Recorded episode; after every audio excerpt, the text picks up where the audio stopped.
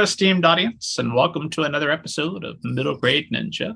I'm your host, Rob Kent, and as you know, I'm the author of Banneker Bones and the Giant Robot Bees, which is available as an audiobook as a paperback, but the ebook, oh, esteemed audience, the ebook is free. Yes, free to download whenever you're watching or listening to this. But seeing as how this is the Halloween episode of Middle Grade Ninja, although I would argue the last few episodes have been Halloween episodes, but this is a Halloween episode. If you're listening to it not on Halloween, eh, whatever. Remember, I've got some scary books available for you as well under the super secret pen name Robert Kent. Add two letters, Robert. uh, you can check out my horror story all together now, a zombie story. Uh, you can check out my epic serial horror novel in the vein of Stephen King. That's the Book of David. You've got a haunted house, you've got flying saucers, lots of profanity, everything you could possibly want in a good, scary Halloween story. And good news, that Book of David, you can it's it's available as a five-volume serial installment horror novel, but you can get the first part of that, the Book of David, Chapter One by Robert Kent, for free whenever you're watching or listening to this. So by God, we're only a couple of minutes in, and I've already given you two free books. What more could you want? What a fantastic show this is. Uh, as always, for in interviews with all the world's best people, book people. I'm talking authors, I'm talking literary agents, editors. All of those interviews, plus guest posts and all sorts of insightful information, is available at middlegradeninja.com, including a seven question interview with today's guest, uh, Mr. Dan Poblocki. Dan, welcome to the program. I'm thrilled that you're here. Thanks for having me. I'm so pleased to be here. Uh, so, esteemed audience knows that I never torture my guests by making them sit through me summarizing their background or their book. How painful that would be for you when you're right here and could mm. do a better job. Uh, so, the best place uh, for us to get started is if you would give uh, esteemed audience an overview of your background. Sure. Well, I'm Dan Poblocki. I'm the author of uh, at least 20 books um, over the past 15 years, um, most of them under my own name. Um, a lot of them uh, sort of scary, spooky um, mysteries, ghostly stuff. Um, the newest one is called Tales to Keep You Up at Night. Um, came out in August. And uh, it's my for- first kind of collection of short stories, but these stories are interlinked and there's a framing narrative um, that connects them even further. So it sort of reads like a novel. Um, yeah, I've been doing this for um, like 15, 16 years and um, never thought that I was going to be a writer and uh, started writing one day and realized that I really loved it. Um, and thankfully and luckily, I'm still able to to do this. So that's that's basically my background. So what a what a perfect guest that we're fortunate enough to have here for the Halloween episode. Um, uh, because I've seen your name around with the scary book displays for years now.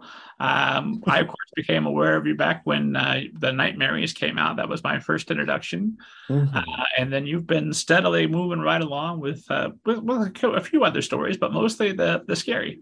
Um, mm-hmm. But I know that you started with a degree in theater, right, from Syracuse University. I did. We're touring the United States playing Ichabod Crane, which that's very appropriate to this Halloween episode. yeah. So it so how do you get uh, one how does that prepare you for life as an author traveling with a theater company? And then two how do you get from there to author?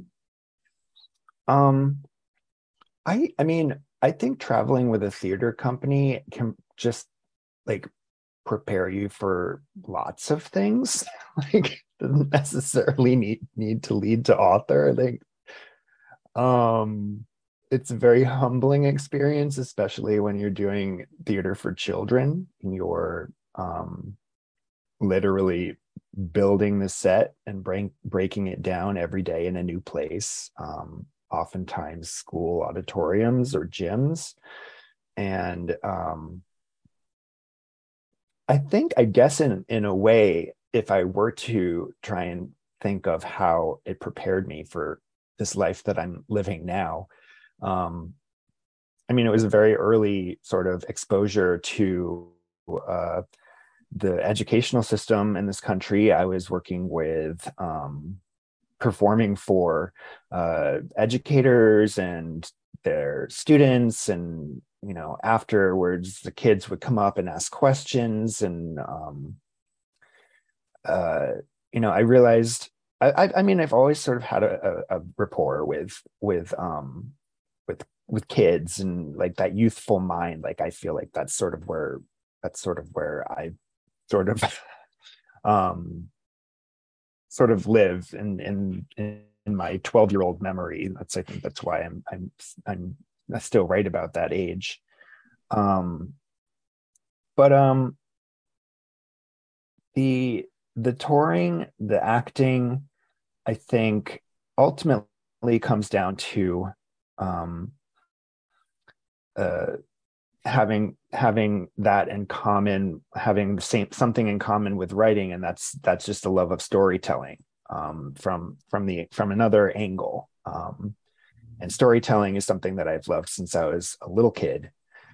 Uh, you know, getting together with friends and trying to come up with the scariest situation, scenario, freak each other out. Um, I loved recounting the plots of the latest horror movie that I would see to my little cousins and get in trouble for, for doing that.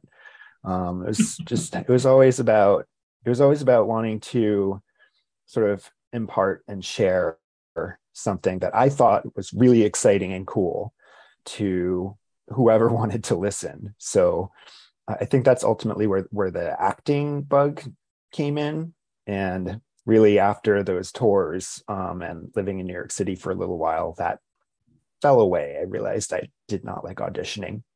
I did not like spending eight hours at an open call and then having 30 seconds in front of um, casting directors and having them like, you know, dead eyed look at you and be like, thank you, and realize it, that you just wasted another another day. So when I moved to um, when I was in New York City and auditioning and doing that in the early in the late 90s, um, I just realized I was like, I don't want to do this anymore. What what else do I have?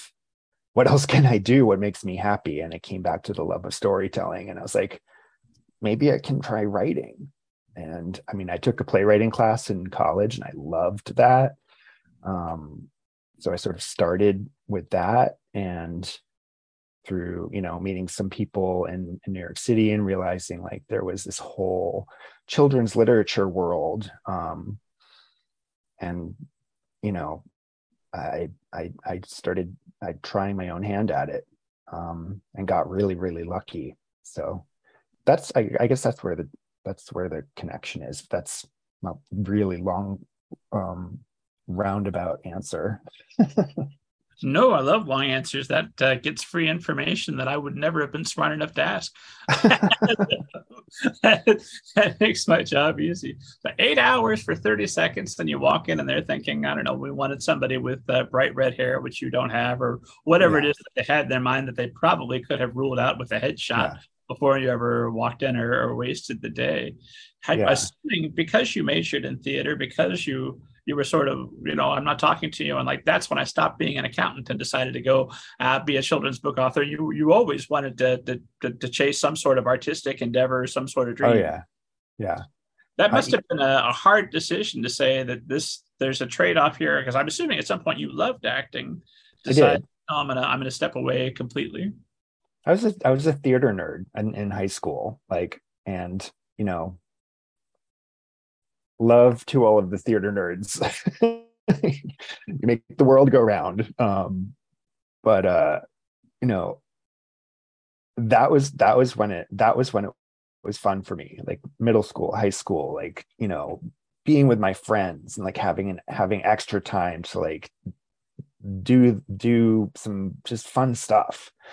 Um, and then going to college for it um you know that changed things there became there there was this added pressure on top of it and there was I feel like at that point, because you're being graded, which is I, I have my own opinions about that in terms of art school. Um, I think it's I don't know. I don't think it's really fair. But um there's this pressure and there was this pressure about how you're supposed to look and how you're supposed to talk and how like you know you know the thing the things some of the things that were said to me i can't imagine flying in today's world um, when i was in school. Um, I, I had a great experience. I loved my teachers. I understand it was a different kind of world but um it was a world where people like me weren't necessarily you know going to be heading out there and finding jobs about you know like work you know acting roles about people like me. Like it was you know still still the 90s and will and grace was just starting and like people were like oh my gosh you know queer people can exist on um, on on television and and be popular. Like how how can we monetize this? We haven't quite gotten to you know where we are now.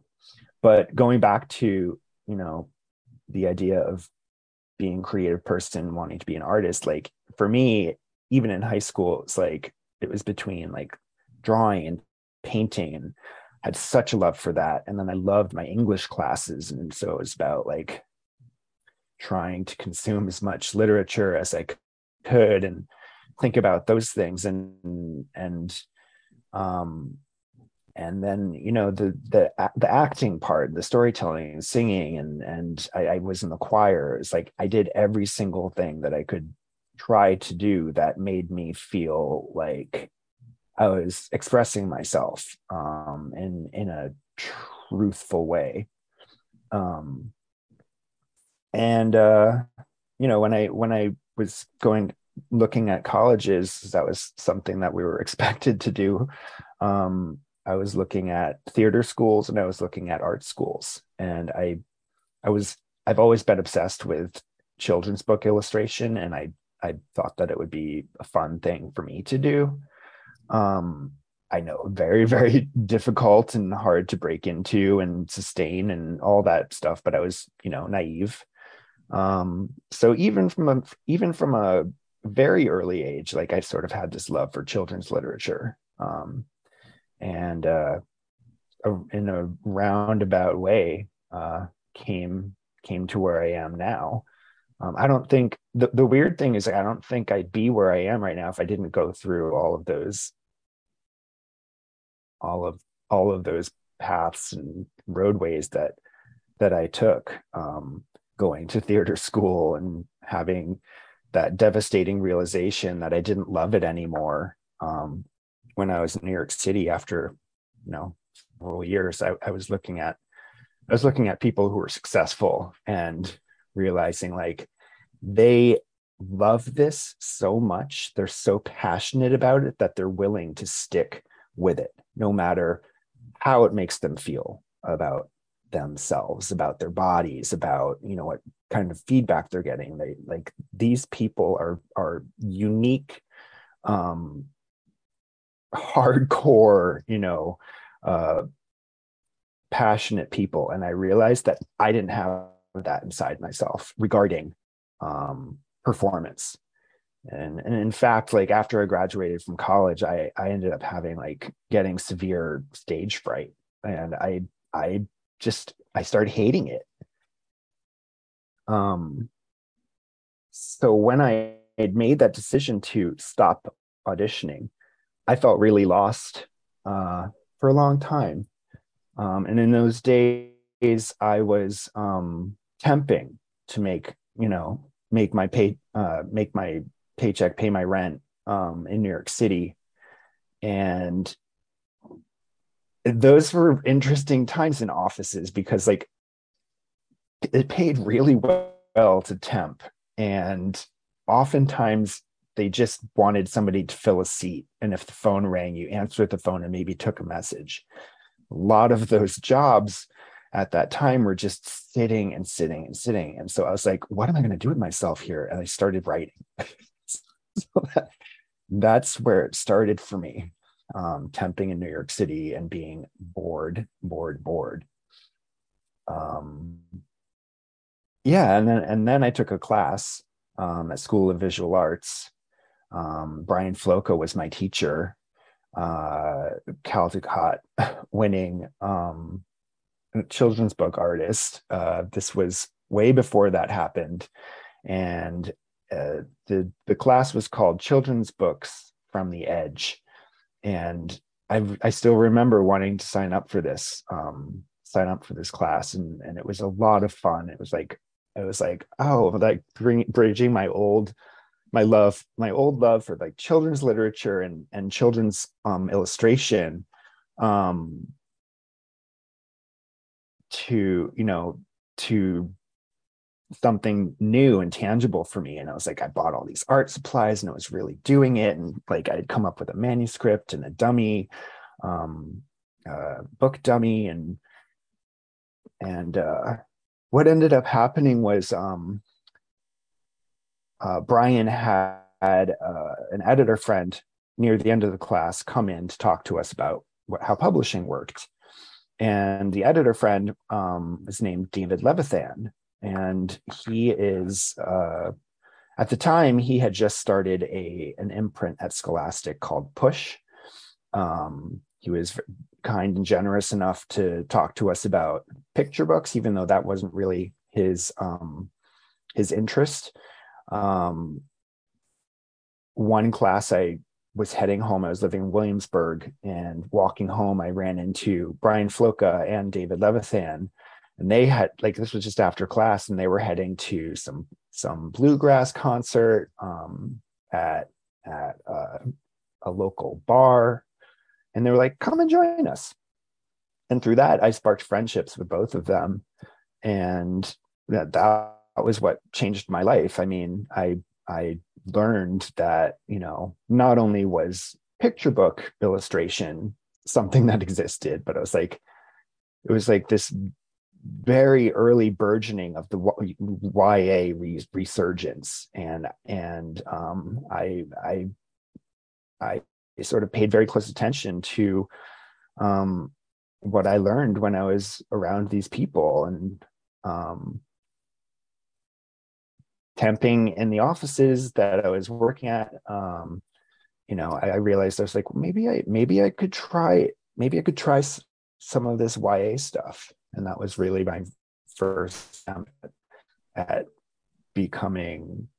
I wasn't. I wouldn't say serious. I just like was just like playing around and seeing like, what if I try and write a novel instead of these little short stories that I've been um, playing around with um, while sitting sitting for eight hours a day in a very quiet office and nobody looking at me.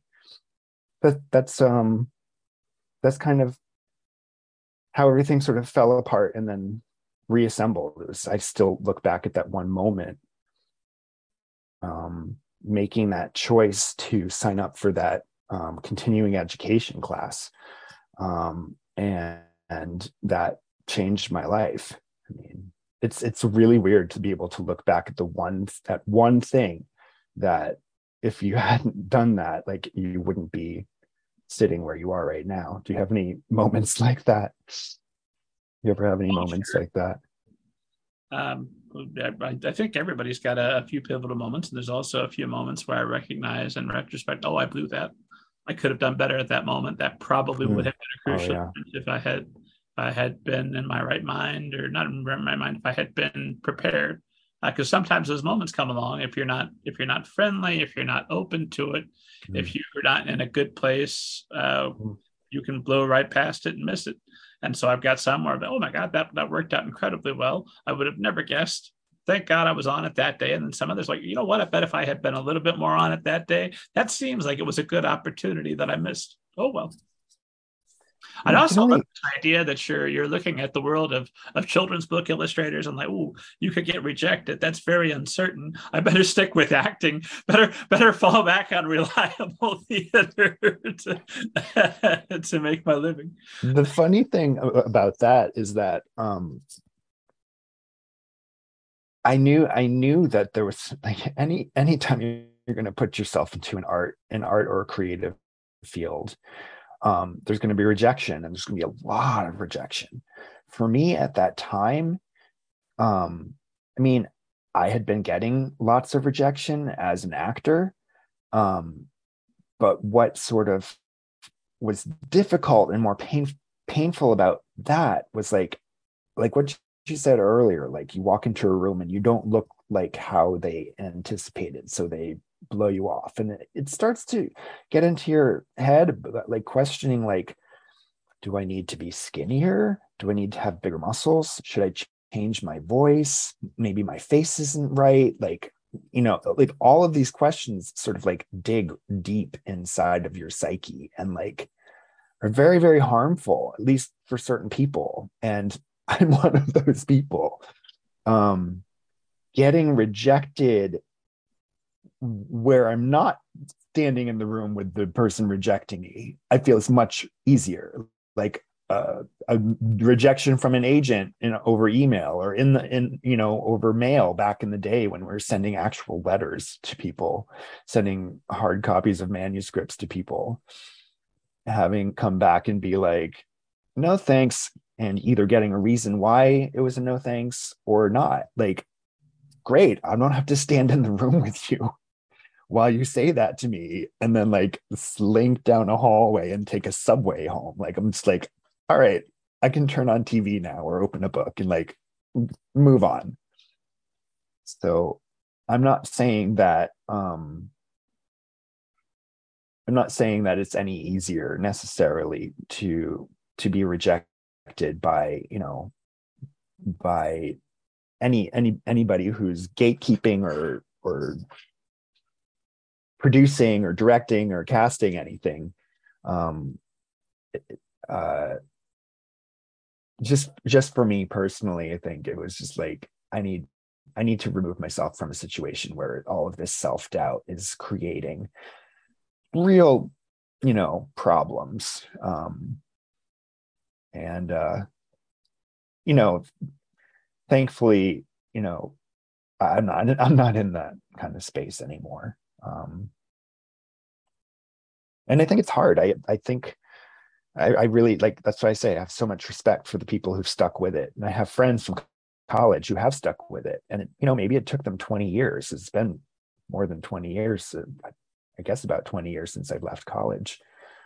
Um, and they're just now like starting to find their groove in terms of like Hollywood or theater or something like like I was like tw- 20 years. I, I couldn't even imagine sticking through 20 years of auditioning and, you know, doing all doing all the stuff that you have to do in order to have people remember your name and your face and be like, oh yeah, this person, they have a great reputation. Should we consider them for this job finally? Yeah, let's do it.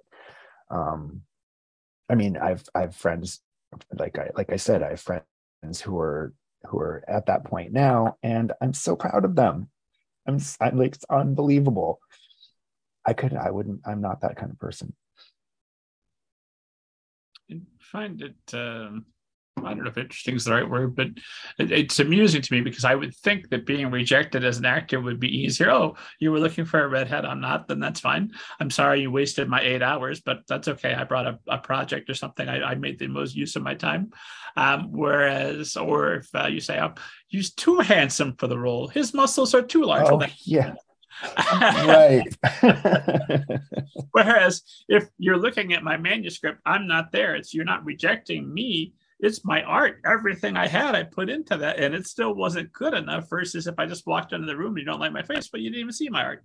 Yeah, would, that, that would have struck me as easier, but that sounds like that's not the case. It was so much easier just to have the the, the I think it, of the of, of the work. I think it depends on the kind of person you are. Like, and and at, at that time in my life, it was it was much harder to face people. Um, you know, to face people and see that kind of reaction uh, ra- rather than like sending multiple letters to multiple people manuscripts or whatever whatever was was trying to do and like all of that those decisions happening in some other room far away. Like it was like a very psychological sort of thing. But um yeah, I can I can the, see the the, rejections that came were just such a nice relief and a, and a break in the pace. Like, oh, that's fine. It's just a Yeah. piece of paper. I don't have to look at you while you do it. Great, put it over there. yeah and, and like i said like i think there's a huge aspect of like not having to get on the train and like ride somewhere and like then be rejected i was like if you're gonna reject me just like i want to stay home for it so um yeah That is a huge advantage of writing over anything that's collaborative uh, like that, like that, or like you were in music. You got to go to the band practice. You got to get everybody together. Whereas writing, it's just you. Uh, it's two o'clock in the morning. The whole world's asleep. I think I feel like this is Dan's time to shine. I'm doing this. yeah and yeah and that's and that's how it works sometimes you know it's like you pull all-nighters if you if you want you can um you're feeling that inspiration. It's it's a it's it, there's a freedom to it um if you're lucky enough to have that you know kind of freedom. Like i worked um i worked for 12 years for uh, memorial sloan kettering cancer center in sort of like an administration di- different administration roles and research and, and analyst roles. Um and i did i did most of my early writing career while while working there at the same time. Um and so oftentimes yeah it would it, like i'd start writing at 11 p.m after coming home from working all day and then maybe going to the gym making myself dinner and be like all right well let's let's get let's crack open the computer see how many words we can get down. And that was like that i spent years doing that um because i found a new passion instead of like the acting and or you know the drawing and painting. I was like i'm i'm determined to get a draft of this manuscript done. Um like and that was the difference between like what i what why i felt i had to leave like the performance sort of arena um because i didn't have the passion for for performing for acting for singing and i didn't believe that i would actually ever be able to make it um or make a living or you know have it be worth my while. Whereas i felt a passion to write um and um and like my first attempt at at a at a book it took me 4 years. It was 700 pages. Um it was a young adult novel. 700 page young adult novel that like was just contemporary kids in a high school. I mean i feel like that was if i were to you know to think about it in terms of like a master's or something that was like my education by by doing it myself learning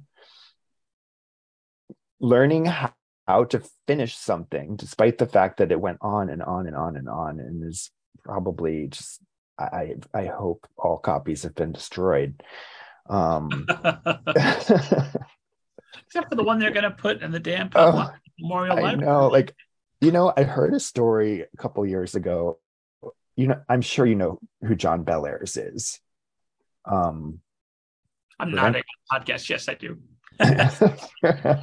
for anybody who doesn't, um, and you should, because he he does some good stuff. Um, he is author of The House with the Clock in Its Walls, uh, The Curse of the Blue Figurine, um, the um, know, just so so many other sort of uh, gothic uh, 1950s set Americana like witches and wizards and spooky ghosts and, and curses and stuff like that.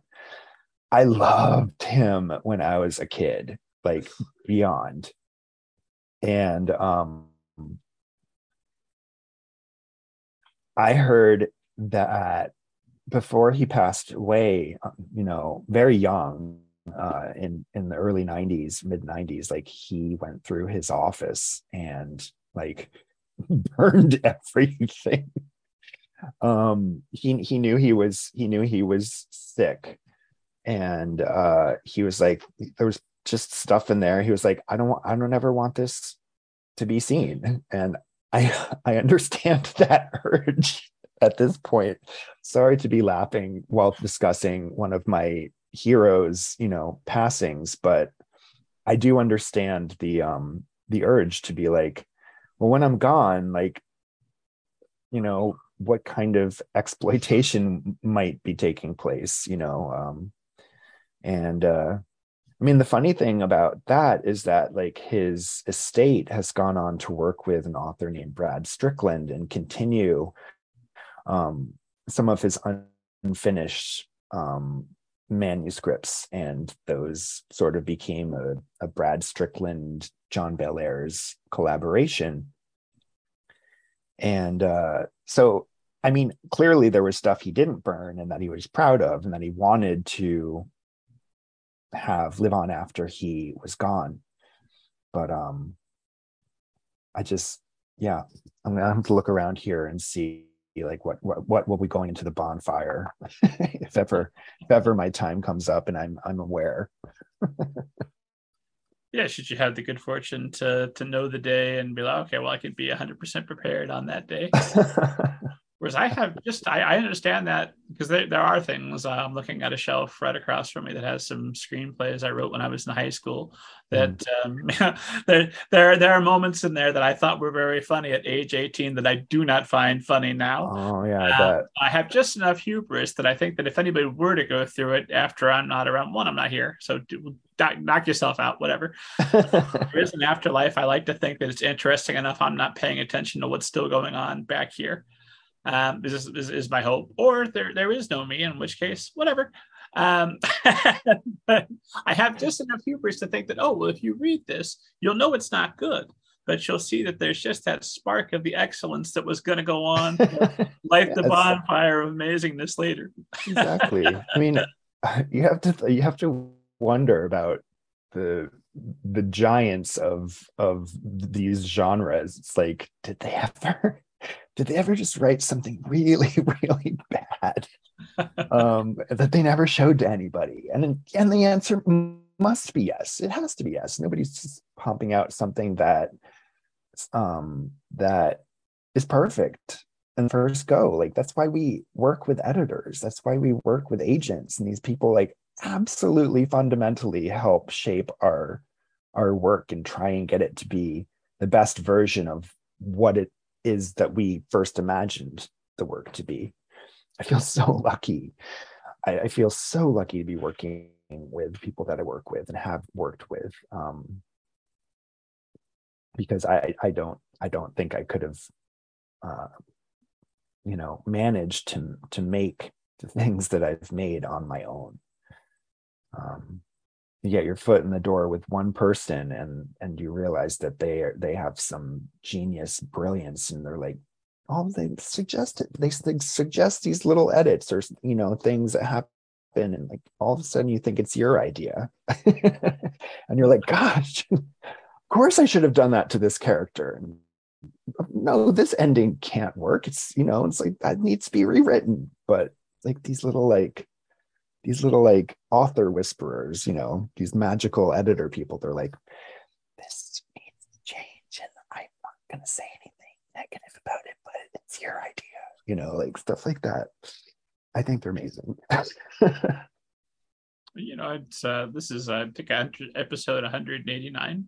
Oh, wow. um, and so now when I teach writing workshops or I talk about writing or even on the show, I I just assume I'm regurgitating something somebody oh, far more brilliant said on the show that I've heard and has gotten mixed up a little bit in the back of my mind that oh no that's not an original thought. I assume it comes from a good place though. So I say, I say, I'm sure I do the same thing and I say take it, embrace it. It's you know it's up for grabs, especially if you're teaching other people like you know um that kind of stuff is it feels like it it almost becomes universal and you must share it and the people that that said it to me learned it from someplace. I assume they're not born with the sacred knowledge that they're getting for the first time. Yes, the sacred, was, uh, sacred knowledge of artists. Uh, for that early work that, that I know I have, and I I'm convinced Stephen King has it also. Obviously, a far more talented uh, fellow oh than myself. Uh, but when he re when he released Blaze, uh, for Richard Bachman. There's a oh, long yeah. uh, foreword on that that says, "Hey, this was an early novel. Some may say this is just a trunk novel and and shouldn't have been published." And like, what I I'm thinking you're saying that because I'm reading it in your foreword, and then I read the book. But you know what? You were right. There there's some here, but there's some also really embarrassing moments along in that story. Like that, that shouldn't have been published, but I understand why you published it because there were there were some really good moments to outweigh the there, there's a hard heart attack scene that's just absurdly ridiculous. That like if you turned it in a fiction workshop, they'd say, "Sir, no." Um, Sir, no. Please, please leave. Say, oh, Stephen, you've done it again. We're all going to buy boats. that's, that's I mean, you get to a, you get to a point like that, and like, yeah, people are just people are going to say, "Yes, yes, you're brilliant." And I feel like I feel like for him, I don't. I mean, I'm, I don't want to speak for Stephen King, but like feel like it's got to be harder at this point for him to be edited. And I I know he's asked. I, I when I when I was um when Lisey's story came out, uh, I remember he had asked to work with somebody who wasn't his regular editor. I think you know his regular editor was was a man, and he was like, "This story is so female centered." He was like, "I would really love to be working with with a woman." Editor on this and um came you know he said the manuscript came back covered in red ink which he was very grateful for. But um I, I, I imagine that he would probably I don't know, like at a certain at a at a, I probably at his at his level and his age, it's like he's going to do what he wants you know like he's going to he's going to take the he's going to take the book and and how do you how do you edit Stephen King at that at that point? Like you know like I just it's it's interesting to me you know how do you do you trust your genius brain? Or you know are you going to listen to somebody else um probably also genius if you're editing Stephen King. Um, no, you know, slight to the wonderful publishing professionals who work with him. I just I can just imagine it would just be very difficult for both of them.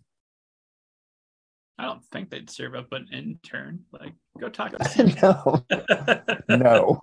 no. yeah. It seems like a, particularly sadistic act of cruelty i would can you imagine? Uh, like amazing. Like yeah i started at scribner and um you know i was pour- i was pouring coffees the other day and somebody asked me to take a look at stephen king's new manuscript and i just wrote some thoughts down. Yeah um, they'd be out the door as we record this, I'm uh, a couple of hours into the Fable audiobook. We'll see how it ends. I've heard it unravels, but man, that that, that man can nail a beginning. Just oh. So I'm yeah, that it will continue to be excellent. I've heard good things. I, I'm I'm I'm right now. I'm in um, I'm in the middle of reading different seasons, the novellas. Um, with uh, the body and apt pupil and Rita Hayworth and the Shawshank Redemption breathing method. Um, reading it for the first time, um, ultimately because I'm trying to understand or see the voice, especially for the the novella, the body of um, of this kind of like somebody looking back. When I think of the movie Stand by Me, it's you know from the perspective of a narrator who's looking back in his childhood, and that's I think I feel like Stephen King does a really great job of of um, capturing children um, on the page, child characters. It's like one of his biggest strengths. Um, and as a middle grade author, like I'm often writing from the perspective of um, of the kids themselves you know in present time you know whether i don't think i've ever written anything other than maybe one of the short stories in the new collection that's not third person. Um but uh i i i've wanted to sort of ex- see how the the this master is able to, to from a, an adult perspective looking back sort of with nostalgia um, uh, through that lens see how he is able to tell that story because I, I i i want to work on a project where you know an adult person is looking back on a, on a child's experience rather than like what i usually do which is the child's experience told as a child. Um, so that's what i'm doing. But like so I, i've heard you know fairy tale um kind of kind of captures oh yeah fairy as well. Uh, you know the new stephen king. Yeah I'm, I'm looking forward to reading that one too but uh I, I do try to change it up and not only read stephen king exclusively Oh yeah, no, that's a, that's a trap I fall into in the past, and then I start thinking, well, this is the way. This is the only way it can be. read read other writers. There's all sorts of brilliant folks out there. Yeah. Uh, like uh, like Dan Pop. Let's let's dive in uh, and and talk a little bit about tales to keep you up at night. Uh, so true to my word, I won't make you sit through me summarizing your book to you. What does esteemed audience need to know about tales to keep you up at night? Uh, tales to keep you up at night. Um, it's right here. Uh, this is Amelia. Um, the story is about Amelia. She finds a book in her grandmother's attic while she and her her parents are helping clean out grandmother's house because her parents are getting ready to sell it. Grandmother's been missing, presumed dead for about a year. Um, Amelia finds a book in the attic called Tales to Keep You Up at Night. And it appears to be from a library. Um, and so she doesn't really want to be in the house. She's sort of mad at her mother's um, for cleaning out grandmother's things when Amelia herself believes grandmother might still be around. Um, and she tries to bring the, the library book back to the library library, and librarian says this book never belonged here but I remember this. I remember reading this book. It's really scary.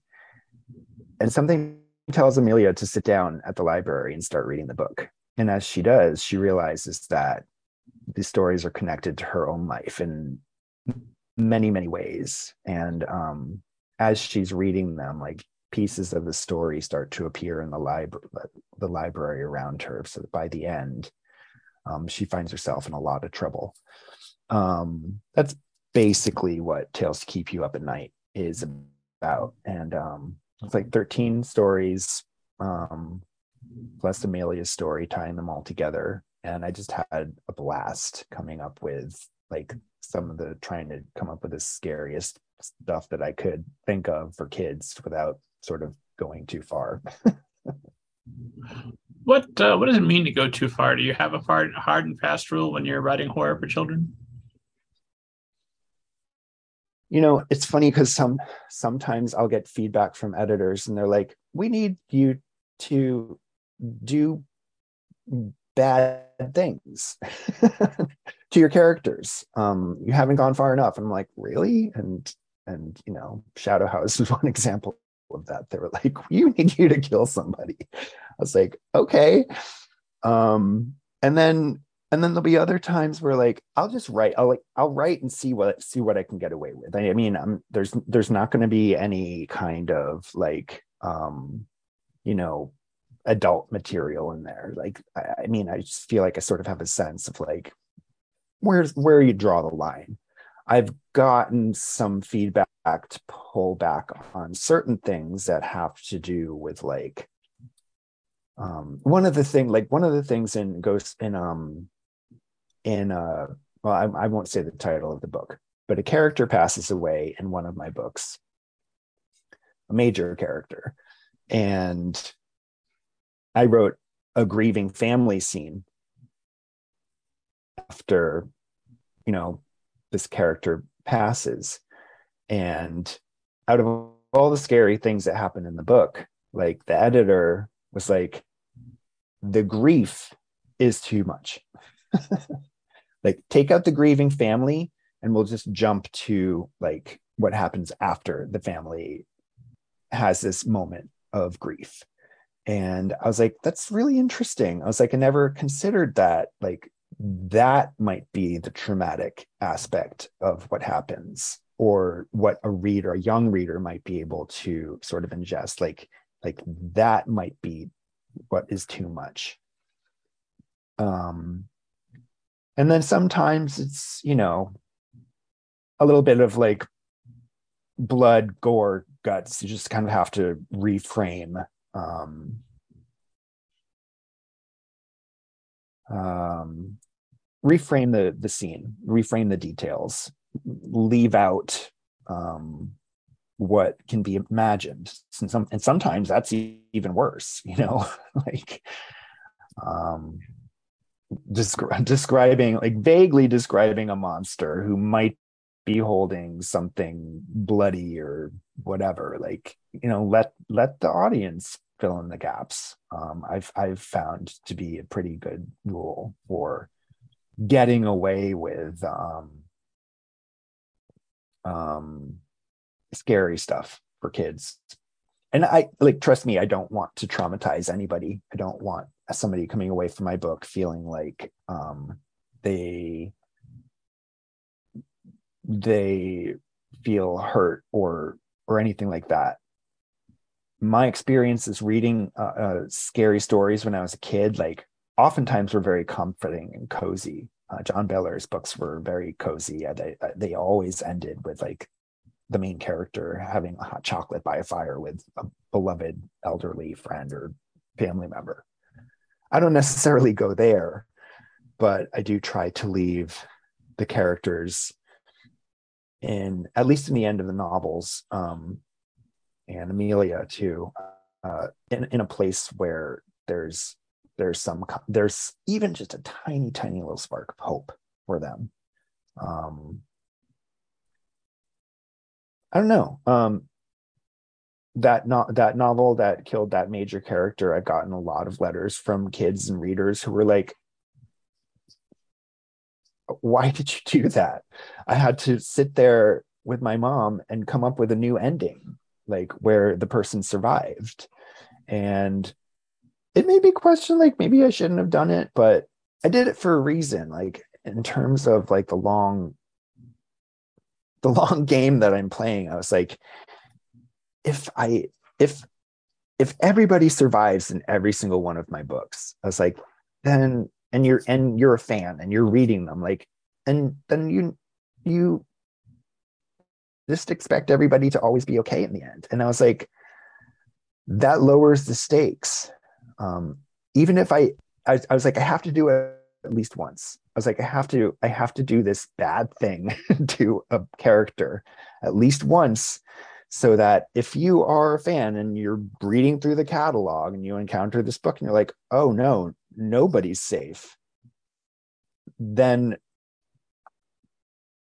you know you you can continue reading my my books as they come out if i'm lucky enough to keep publishing them. And like always wonder like is is the is the main character going to come out okay in the end?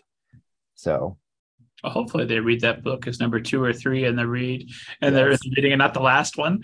They're yeah. like, oh, I'm safe. Ah, and then the- now I am shook, but I've read the last book, so that I have nothing the shookness. the shookness, yes.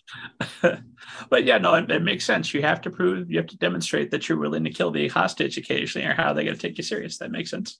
Yeah, and it's weird because these are for kids you know and i don't want to i don't want to hurt any ch- children scar them psychologically or mentally. But the thing that i've learned about these kinds of books is that you know either you're a kid who didn't know that you liked scary stories and you pick one up and you're like oh i like books. I didn't realize i liked books. Or um or you're a long-term fan of, of you know, scary stories and so they're used to it or like they're just not for you. Like you don't want to put yourself in a situation where you're feeling anxiety from like entertainment. And there's tons of people out there who I talk to are like, I just don't like them. I don't like scary stories. I will never read one of your books. And like, that's fine. You know yourself. Um, so ultimately, like, if you're one of those kids who's like, this is too much for me, like, I, I've never met a child who's been like, this is too much for me, but I have to finish it.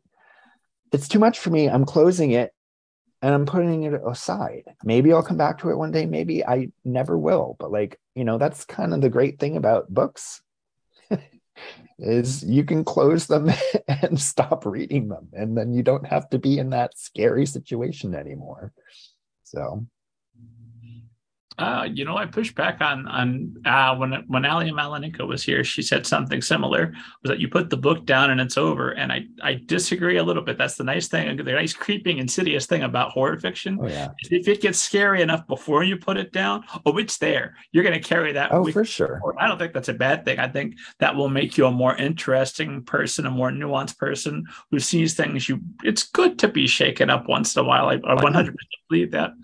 I um, think no, there, there, there, there is no safety, even if everybody lives. Okay, you get to the ending where they're all having hot chocolate, but if I read enough of this and you get dark enough before that, I know that it could have gone another way. And just the fact that I had that thought, it still happened, even if it didn't happen. You know what I mean? Yeah, and and that's and that's how books that's how books work. That's how stories and and literature, fiction, nonfiction works. It's like gets into your head sometimes and makes you think. And for better or worse, sometimes it changes you. No, and you're right. Like you're if you know, even if you put a book down, um, the thing that scared you in the first place isn't just going to evaporate from your head. However, this is something one of the things that I when I when I talk to schools and libraries and students. Um, I, I, I mentioned this elsewhere as well. Um, I show I will show that I will show the kids this GIF that I found of these. Basically, the image is a very dark hallway with a light at the end, and there's a doll standing in the middle of the hallway.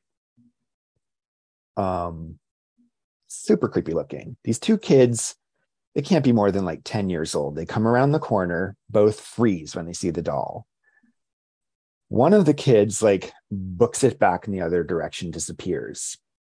But his friend races forward, kicks the doll in the face, and the doll goes flying. And I think it's a perfect representation of like, like the two, like these two kinds of readers. It's like you you face your fears or you run away. And in both are absolutely valid um, not saying like you encounter something scary, you go and like punch it in the face. Sometimes the best course of action is to run away.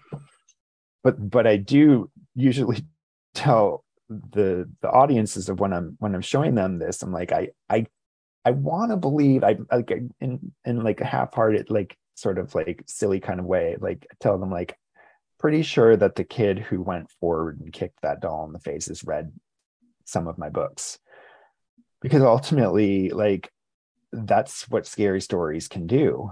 Um i feel like they can make you like they they sort of teach you how to be brave. Like if you can sit you scan through this terrifying chapter of you know like ali Malinenko's book this appearing house where horrifying monsters exist. Um you get through those chapters um, you get through the journey that you go through with the main character Jac, who is not only seeing monsters on the outside, but fighting monsters in her own head and fighting monsters in her own body.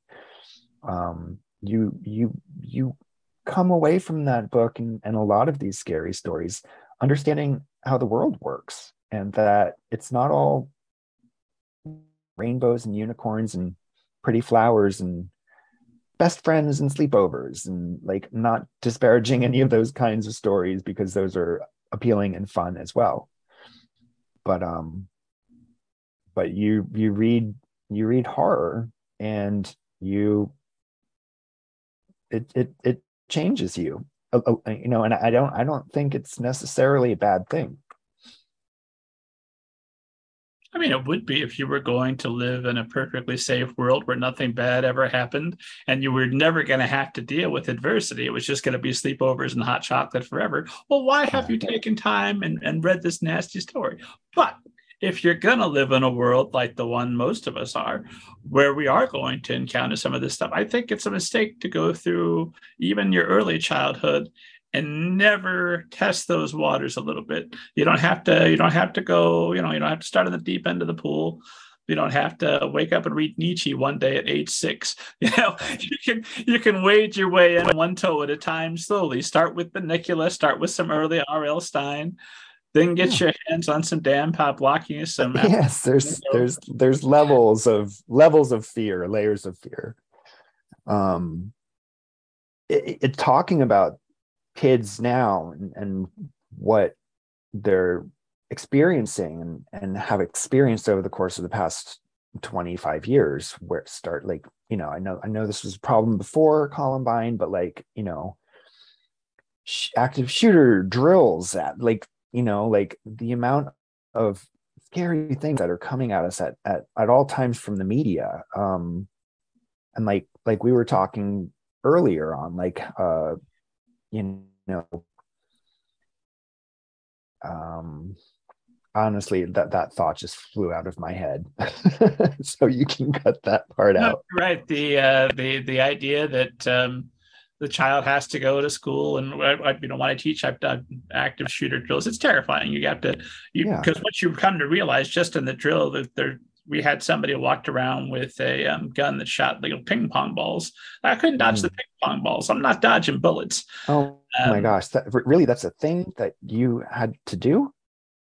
Uh, yeah, I was uh, training uh, to be a, a, substitute teacher. It was oh hey, just you know, they would go and they, you know, and you had to experience where you need to be in a room to be out of the line of fire, how to barricade the door. I mean, stuff that you know uh, knock on wood, won't come in handy. But I live here in the United States where apparently we're going to continue to sacrifice I don't know how many children every year because we love guns just that much. So, so long as I live in that country and we're going to continue with this madness, it is a practical thing to know. And these yeah. children, the idea that they're going to live in that world, they're going to know, they're going to know that the adults in their life are okay with some of them dying so that we can continue to live the way that we've lived. They're going to mm-hmm. know that. But this story is too scary. This, this fiction oh, yeah. jail, that traumatized me. Well, it, it's, it's funny. I was in a wonderful. I went up to Saratoga Springs here in New York State uh, a couple weekends ago to go on a ghost tour of um, like a historic ghost tour of of the city and ended up at this bookstore called Northshire Books, Saratoga. And it has one of the most incredible children's sections I've I've ever seen um, upstairs on the second floor. I had done a um, an event with them a very very very long time ago, maybe ten years ago, and um, I hadn't back been back, back up there. It's it's about an hour and a half from my house, so it's not it's not necessarily a place where I'm like heading every weekend. Um, but I walked in there and um, you know when when I started um, just to flash back a little bit when I started working on the Stone Child, my first book, there were there were a few um, middle grade scary titles floating about. Brad Strickland was still making books um, based on the John Bellairs um, t- uh, characters, and of course, long, long uh, stays like Mary Downing Hahn were continuing to write a book a year, and she still is. She's amazing. Um, and you know, many more. Jonathan Auxier was uh, doing the Night Gardener, and and um, Adam Gidwitz with Tale Dark and Grimm. Like all of these sort of like had you know elements of of scary stuff going on but they weren't like they weren't like pervasive like at that time in terms of trade books like they existed but it wasn't like a focus and when i walked into the children's section at northshire like almost every title i was seeing faced out or like you know maybe it's the time of year but like there were so many middle grade horror novels. I was like, what happened? Like, horror exploded and the more that i'm talking to teachers and educators librarians they're like we cannot keep scary stories for kids on the shelves they're checked out immediately and they're asking for more like in, on twitter like people asking like what are what's more titles we can get into our library? Like the kids are blowing through them. And i think it speaks to what's happening in this country right now and and this world. It's like and like what I said, like how that kid rushing forward and kicking the doll in the face, like kids are trying to learn how to cope with their own anxieties and fears, and I think these books are are helping. Um, and I think people like, unfortunately, we've gotten to a point where it's necessary for us to be able to share these kinds of stories with young people so that they can process um, trauma. They can process the, the scary thoughts that go through their head at night or at school during a test or, you know, having even on a simple level of like just being a kid and having an argument with your friend like you know that can be a scary thing. Um, and a lot of these books are metaphors for for those for those kinds of real life um, real life events that kids are dealing with. Uh, I, I, just I think it's amazing that um, publishers and and bookstores are sort of opening their eyes to seeing like how very powerful and popular um, these books can be. You know, like post Goosebumps, which I sort of like missed in the '90s. I was a little too old for that. Like there was that surge in in horror in the '90s, and there was a that surge in horror in like the 70s and and and the 80s um, it, it, goes in these waves and i feel like we're we're definitely at the top of a, a wave right now with this particular genre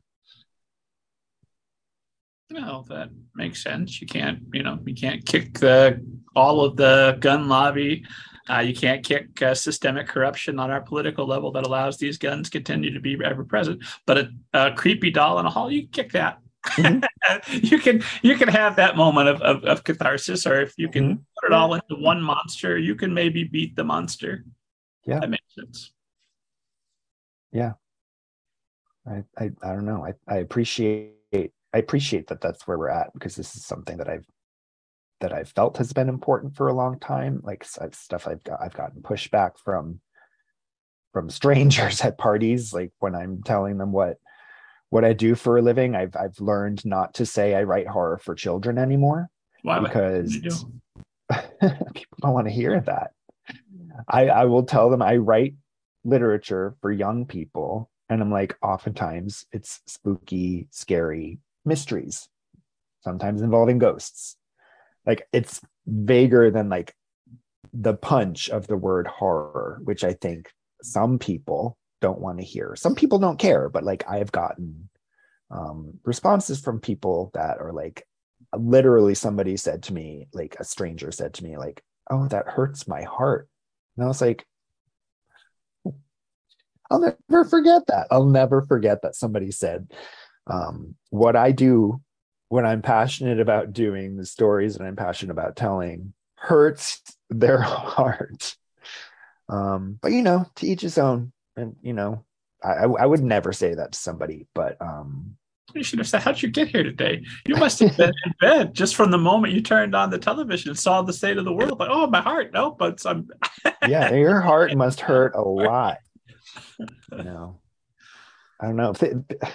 I love kids. I love how strong they are. I love how open they are to noticing the world and they're, they're noticing everything and like you you said you have a, a, a child and you know i'm sure you're you're seeing like every day is a new experience where like you might you might learn something that cracks your head open like and blows your mind like something about dinosaurs or something about black holes or something like you're constantly the world is reframing itself every single day um, and I think we don't give kids enough credit for the massive amounts of change that they are going through moment by moment um, and processing. Um, and I think, you know, uh, I, I think if we did, if we did understand that, like nobody would ever say to somebody somebody else that that hurts your heart, you know. Very passive aggressive thing to say. I just walked away. I walked away. I was like, well, in fact, no, I think I actually said to this person, I said, well, I get a lot of letters from from par- parents and readers, and uh, um, and these these are the most special things to me, um, where somebody will say like, my kid has been, you know, scared to pick up a book because they have a learning disability or you know some kind of um, some kind of neurodivergence or whatever um, sort of been discouraged from picking up big challenging books. And like they're like they found your book they now wanted to read it three or four times with me without me like wanted they have all these questions for you about like where it's set and all this stuff and like now they want to read more books now they've discovered that they like reading i'm like how could you possibly say that what I've done is harmful? Like this, I I, I created a reader, like, and not just one. so um, that was my response. That was my response to to somebody sort of being negative towards the genre that I have tended to focus on. Um, um, and I think that was I think that was fair. Is the best that I could do at that at that moment yeah, the answer they're not going to give you is now you provoked them to have independent thoughts. I wanted them to think what I wanted them to think. Oh, and that's the scariest thing for adults. Like that's scarier than monsters to have my child think for themselves.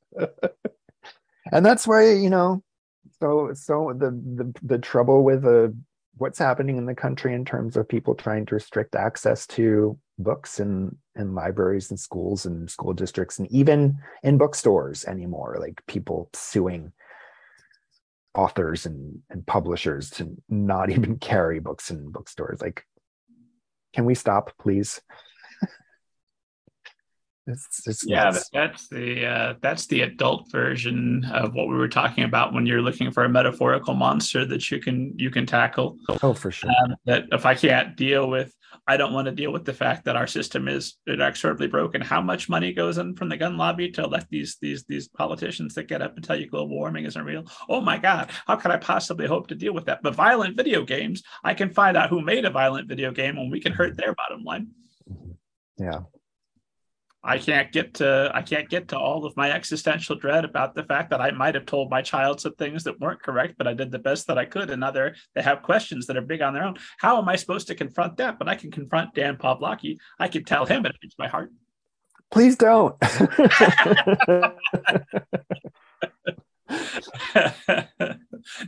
not saying it's right. I just understand how that that spirals and and, and becomes a, yeah, a problem. No, I, I, I, I got you. I got you. Yeah, I hear you. No, nobody here is endorsing. Do not contact Dan Pop. hurting don't, heart. Don't contact me if I've hurt your heart. Our, our, our challenging children to treat it uh, to think independently.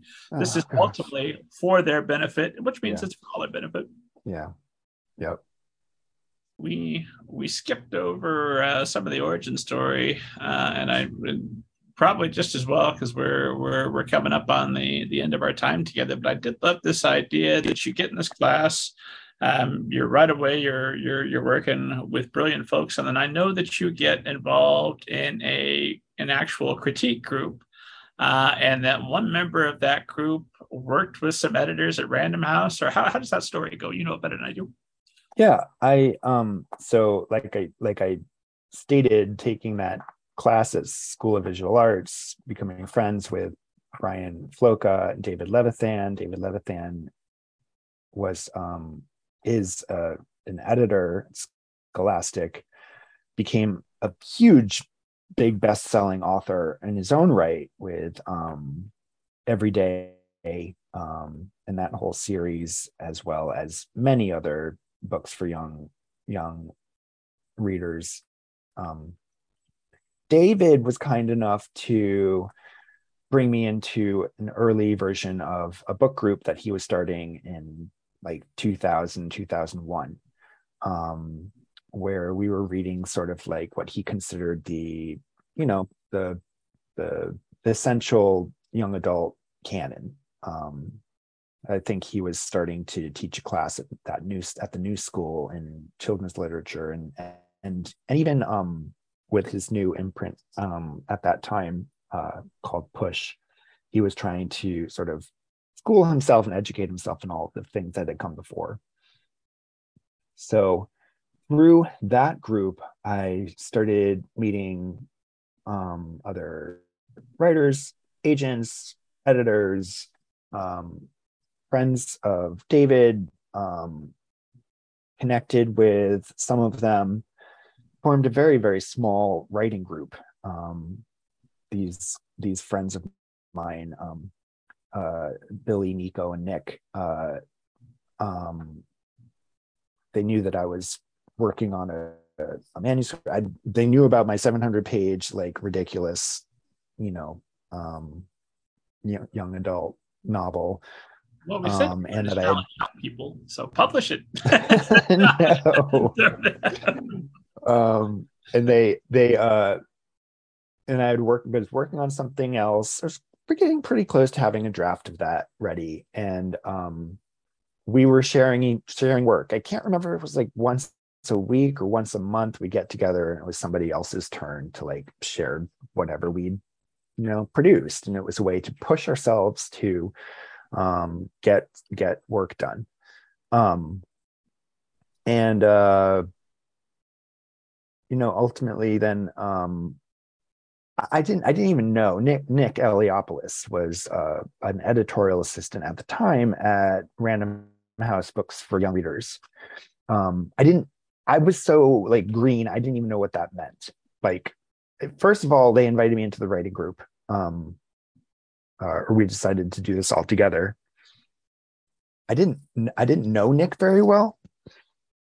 I, I, I didn't even consider that like he was working in children's publishing. I finished that that manuscript that I was working on um, post the 700 page um, debacle and shared it with with the group. And they were they all were like we love this. This is this is really good. And i was like really? What?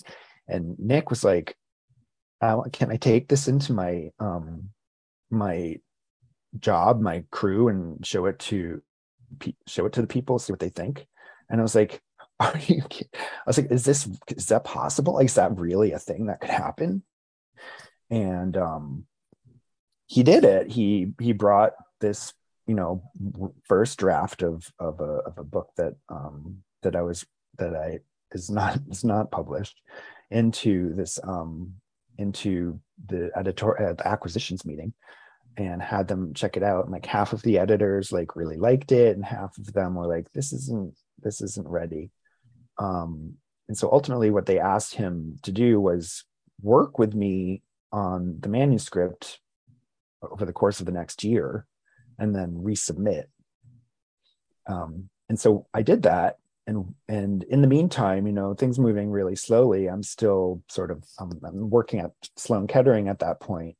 Um, and I I was inspired to dig out all of the John Bellairs books from my mom's basement, and I was like, I'm not. I was like, I'm. I'm not seeing any. I was like, I want. I want to read books like this. I haven't seen anything like this, sort of sparking my imagination lately. I was like, I'm gonna. I'm gonna try and write one of these. So I wrote 80 pages of something I was calling the Stone Child, and I shared it with my writing group, and they all flipped out and they were like, "This. We love this."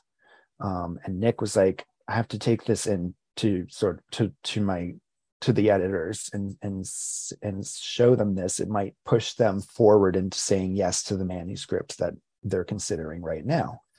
And i was like i was like this is 80 pages. I don't think i've even combed through it to correct spelling mistakes. He was like it doesn't matter. It doesn't matter. So what ended up happening was um uh like a, a month or so later like they ended up he he called me on the phone. He was like, they don't want the manuscript that you that you've been working on, but they were like, they love this stone child thing. Um, so much they want to give you a two book contract for this and you know something else and i was like it was, it was like jaw dropping i was like i couldn't believe my luck um, i couldn't believe that that was how i got my foot in the door. And trust me like it was rough. I feel like my foot was slammed in that door many times. Um, but eventually like you know like as as as an unpublished and sort of untrained writer at that time um, you know I had, I had, no idea what I was doing. I had 80, 80 rough pages in that I accepted as as you know the first book in a contract with one of the major publishers on the planet, and um, then I had to finish writing it. um, it, it was it was the most it, it it broke my brain. It was the most stressful thing that I think I'd ever been through, which which only was stressful because I wanted it so badly. Like I I I was determined um to kick that door kick the door open.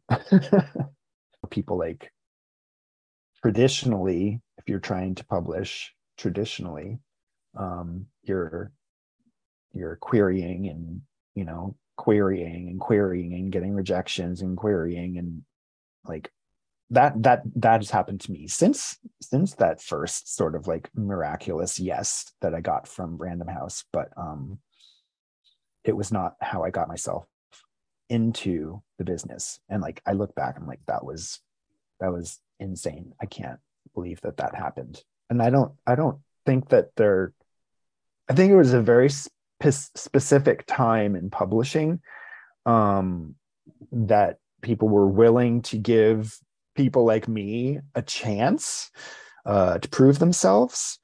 Um, I don't know if we're in like I don't I don't know the publishing industry like what's happening behind closed doors what people are saying but like I don't think we're in a place like that anymore where people are just like yeah let's throw you know this much money at them and see what happens I, don't, I just don't think that's happening anymore. Well, you withdrew your uh, bloodied stump of a foot from the door eventually. and by God, you limped on for a bit. But now I'm talking to you 20 books in, still going strong. Yeah. Fingers crossed. Keep this up. My foot hurts. Keep kicking that door down. Well, esteemed audience knows that I have to ask because I ask everybody that comes on the show, and they're leaning forward extra. Because uh, uh, when I talk to a horror author, and, and you know, being a horror author, I know part of everyone's unspoken questions: What happened to you? why, why, do you write these things? Uh, Dan Poblocki, have you ever seen a ghost and or a flying saucer? Oh boy, I think yes to both. Excellent. Um, flying saucer I, will I'll do the flying saucer one. Uh, grew up in uh, spent a lot of time in, in my teen years in new jersey. Uh, i was born in rhode island moved to new jersey when i was 11 years old which is right around that time that i'm, I'm that age group that i continued to go back to writing. So like i'm, I'm pretty sure something something is you know stuck in my brain about that transition um, from one state to another uh, hanging out with um, close friend Caroline one night in Basking Ridge, New Jersey, up in the hills outside of uh, outside of the center of town and stuff. Very clear vision of the night sky, and like I just remember looking up. Um, my sister, I think my sister was there, and my friend Caroline, and looking up um, at just at the stars, and like one of them started making this weird, like it looked like a star, and like started making this weird sort of like unusual movement. Like it didn't look like an airplane, it didn't look like a satellite. And like all of a sudden it just like kind of did a check mark and then like shot off. And I'm like, I'm like, that was a that was a UFO. So yes, I've seen a UFO. I'm I like, I mean, that's like ultimately the definition of UFO, right? I don't know what it was. It could have been anything. Could have been a firefly. I, I don't know. Um, and then ghosts I mean, this is this is my big thing. Like when I when when my family moved from Rhode Island to New Jersey, we moved into a house that had so many like so many unexplainable things happen in it. Like I I ultimately just I tell I tell stories um, at at at, at um, at some of my school events, library events about growing up in a haunted house because so many things happen. Like it's it's almost it's almost you know unbelievable.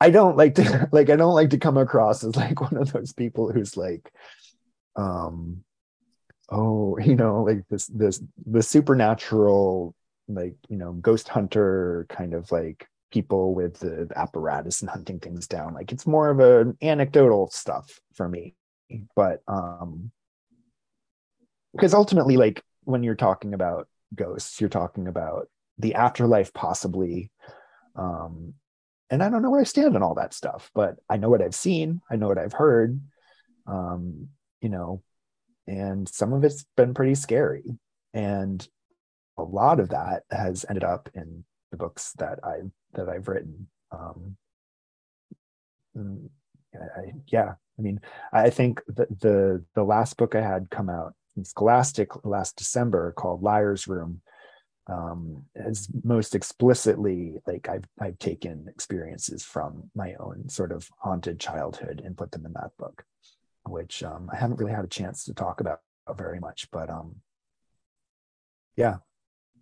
Well, we've we've spent a lot of time sounded really smart talking about fiction, talking about horror, talking about uh, society and some of its ills. I feel like we've established enough credibility to build that up. Now we cash it in. what are what are what are some of the specific things that you're comfortable sharing that that happened to you in the haunted house? Oh, um, uh like just to be like vague it was a, a, lot of it was like um lights turning on and off by themselves. Um doors opening and closing um things sort of left differently around the house um from when we went to bed compared to when we woke up. Being alone in the house and hearing footsteps upstairs. Um one specific time we had a we had a like a swinging door between the kitchen and the and the um the dining room. And i remember trying to push trying to push it open one one afternoon after school and somebody pushing back from the other side. Um like literally seeing people standing at the end of my bed in the middle of the night um hearing growling noises and like really unexplainable, weird, um, otherworldly sounds coming from dark parts of the house. Um, and more and more and more. But um, yeah, those are those are those are some of the big ones. I mean, ultimately, it was just like what what ends up happening when you're living in a place like that. It's just it becomes just everyday normal. So like the light turns on behind you you're like oh well and you go and turn it off. Um i think in a way it's it's sort of like taught me how to be brave in the way that the middle middle grade horror i feel like can teach young people to be brave. Um, because ultimately i don't think that there was anything dangerous happening in that house. Um, it was all like it was all shock and awe. Yeah i don't want to i don't want to come across sounding like sounding no, like a esteemed audience a halloween episode and my god we have delivered. There you go. That's, that's yes these are my halloween stories. Maybe they're true maybe they're not. So there you go.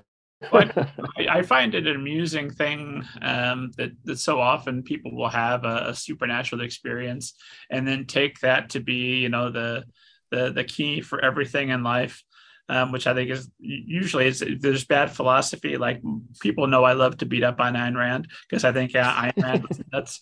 Uh, and, and and by the end, she was you're listening to a crazy meth head when you're listening to Ayn Rand. That's that's what's happening there. But anyway, um, she would take a couple of principles like oh this is true and apply them to everything. Like oh this is, this is true for business, therefore it must be true for relationships. It must be true for for personal hygiene. It must be true for no, it's true for the one thing you found it. And so when people look look at a supernatural experience and say, aha, and now I understand the complete afterlife and the meaning of existence. Right. No, no. Right. Understand this this this one thing. So obviously I, I wouldn't expect you to have to have all of those answers based on this experience. But having had that experience, how does that change how you approach horror and how you approach life knowing not thinking but knowing that that's absolutely a possibility wherever you go that you might bump into another one of these uh, supernatural events i don't honestly often don't really think about it um i i found it i found it scary but also very exciting when i was when i'd have moments like this it often would turn into me running to a family member and being like, I just saw this crazy thing. Ah!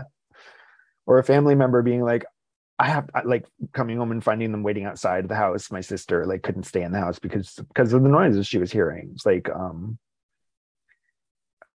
uh ultimately um wait what was what was your question? How does have, how does having that knowledge not the thought the absolute knowledge that there is something beyond what we can see and what we commonly accept as, as, as our as our reality knowing that how does that impact your approach to writing horror and how does that also impro- um, impact your approach to life? Right right right. Um i mean it for for me ultimately like it's given me a lot of inspiration um about you know when i when i when i want to create a character or character's experience in a, in a particular scene um, where they're feeling fear, like um, because of this unknown thing that is happening to them, depending on whatever story it is. Like I feel like I've had that experience, and I know I, what it feels like in the body, and I know what it, you know, um, what it what it can feel like in the mind, and and how how it can sort of change you. Um, I think that's ultimately that's ultimately where it's taken form in in my writing um and in life i mean like i'm uh, because it because i've found so much inspiration in in those experiences like i'm i'm i'm intrigued by it. Like i'm like i like you know i i, I think having a little ghost in your house is kind of fun. Um you know i don't i don't want any i don't want anything too wild like you know but like just just like a little hint that like something creepy you know something creepy is going on like in this this house in particular uh, when when i first moved in my house my housemate matthew who lives lives in a room downstairs right near the front door i don't know if you can hear him downstairs he's talking really loudly right now on the phone. Um, uh, he decorated the house for Halloween. Uh, I think the first Halloween that we were here, and like he like he said, he haunted the house. So the, we have a front porch, and he put up a whole bunch of stuff and like these two little ghouly things that were on strings, and they both happened to turn and face the front door. And um, the day after he did that, um, I went to open the screen door um, uh, to to go out to the porch and realize the screen door was locked. Um, and I didn't even like we had I'd been in the house so uh, it was such a new house to me at the time. I didn't realize the screen door could lock, and so I I said to Matthew, I was like, "Did you lock this?" He was like, "No." It's like I didn't even know that could lock. So it's like, did somebody come up on our porch and lock the door and then close it again? So like, I like tried to do that from that from the outside, but the way the switch works is you you can't you can't lock yourself out of the house with the screen with the screen door. So whoever locked the door had to do it from inside. Matthew didn't do it. I didn't do it. We're the only two adult humans in the house. And um I like to think like if there was if there is like a little like little um spirit in our house right now, like they got freaked out by the Halloween decorations and we're like, let's put in a little extra lock on the door so those two ghoulies can't get in here. it's like so like i mean i feel like every every house that i've lived in has had some kind of weird little thing happen but i'm the kind of person who pays attention to these things too so i don't want to say like i'm i'm constantly moving from one haunted house to another haunted house but like if something like that happens i'll try and i'll try and figure it out if i can't figure it out automatically my brain goes to, well, it was a ghost. Must be a ghost. Well, conversely, there's lots of people walking around that are having haunted experiences every day that have found different ways to rationalize them away. Yeah. Yep. Or they just, yeah. You just don't, yeah. I think, I think that's, that's generally the case. People are like, I've never seen a ghost. I'm like, I bet you have. the pipes are screaming, get out again. Gotta call. it's not a problem. yeah. Yep. Um, uh, Dan, this has been an absolute privilege and a pleasure. I know I could I could uh, talk your face off forever if you let me, and I'm going to stop myself before I do. You're going to write uh, another 20 books. Come back and we'll we'll do this again sometime. Thank you. I appreciate you letting me ramble and ramble um no i, I it, was, it was really fun was really fun chatting with you thank you my uh, last question for you for today, uh, and I'd like to end on this, is if you could go back to the start of your career, middle of your career, wherever it would have made a difference, and give yourself some advice that would have made easier your path, it might make easier the paths of everybody who's watching or listening to us now. What would you go back and say to yourself?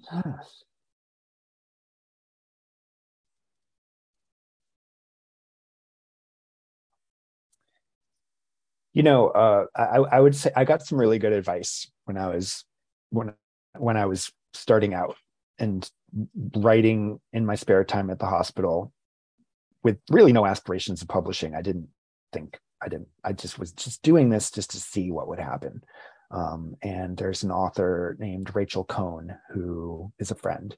Um, she co-wrote uh, some books with david levithan who we mentioned earlier um, I think maybe most notably was Nick and Nora's Infinite Playlist. And she's written books on her own as well. Uh, I think uh, Gingerbread was was one of them. She's she's she was wonderful, uh, a wonderful young adult author. And she told me, like for better or worse, like she was like, this business, it, this business will try like it's it's just hard. She's like, you got to focus, and she was like, put up your blinders. like like like the horses in New York City on like pulling carriages. She's like, people are going to be coming at you from all sides, telling you you're not good enough, or um, you know this couldn't work because that's not the way the industry's been traditionally doing things, or whatever. She was like, put up your blinders, focus on the work. Um, that's what's most important. Um, and uh, you know, I, I would I would say that advice I would share to other people as well because it really helped me. Um, and the the blinders for me helped me get through working day job at a hospital, which was very difficult, um, very emotional. But when I was having one of those days, um, I'd I'd think back to what Rachel had said: put up your blinders. This this is part of it as well. Like you know, like don't focus on this person's political agenda right now. Don't focus on this crying patient. of course, I was going to focus on the crying patient, um, but like uh, in terms of, of what I needed to do for my career, it's basically it was just staying focused.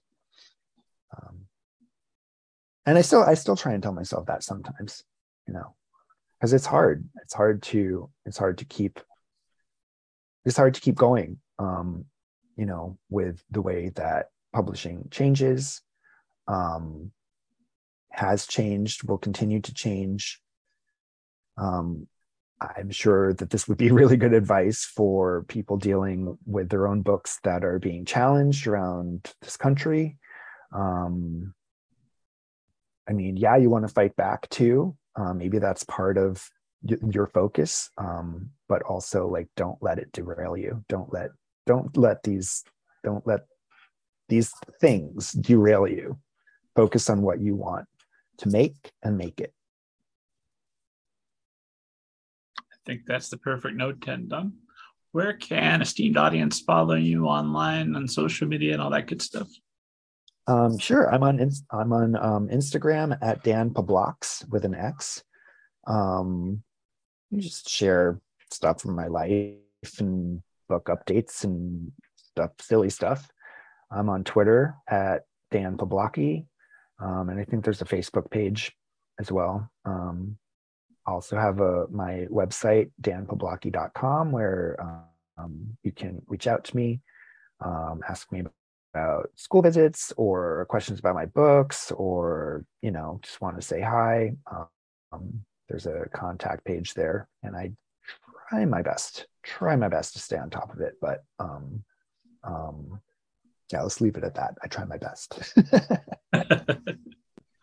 uh, Tales to Keep You Up at Night is available now, esteemed audience. Tis the season if you're listening to us as this comes out. If it's after it comes out, well, good news. It's still a good time for a scary story. You know, this morning, shove all those nice warm thoughts away, turn off the tree. It's a great time for a scary story. It's always a good time for a scary story. Uh, Tales to Keep You Up at Night's going to give you a scary story. And once you're finished with that, check out All Together Now, a zombie story by Robert Kent. Download your free copy of Banneker Bones and the Giant Robot Bees. For more information, head to middlegradeninja.com. And as always, God willing, I'm alive. I'll see you next week.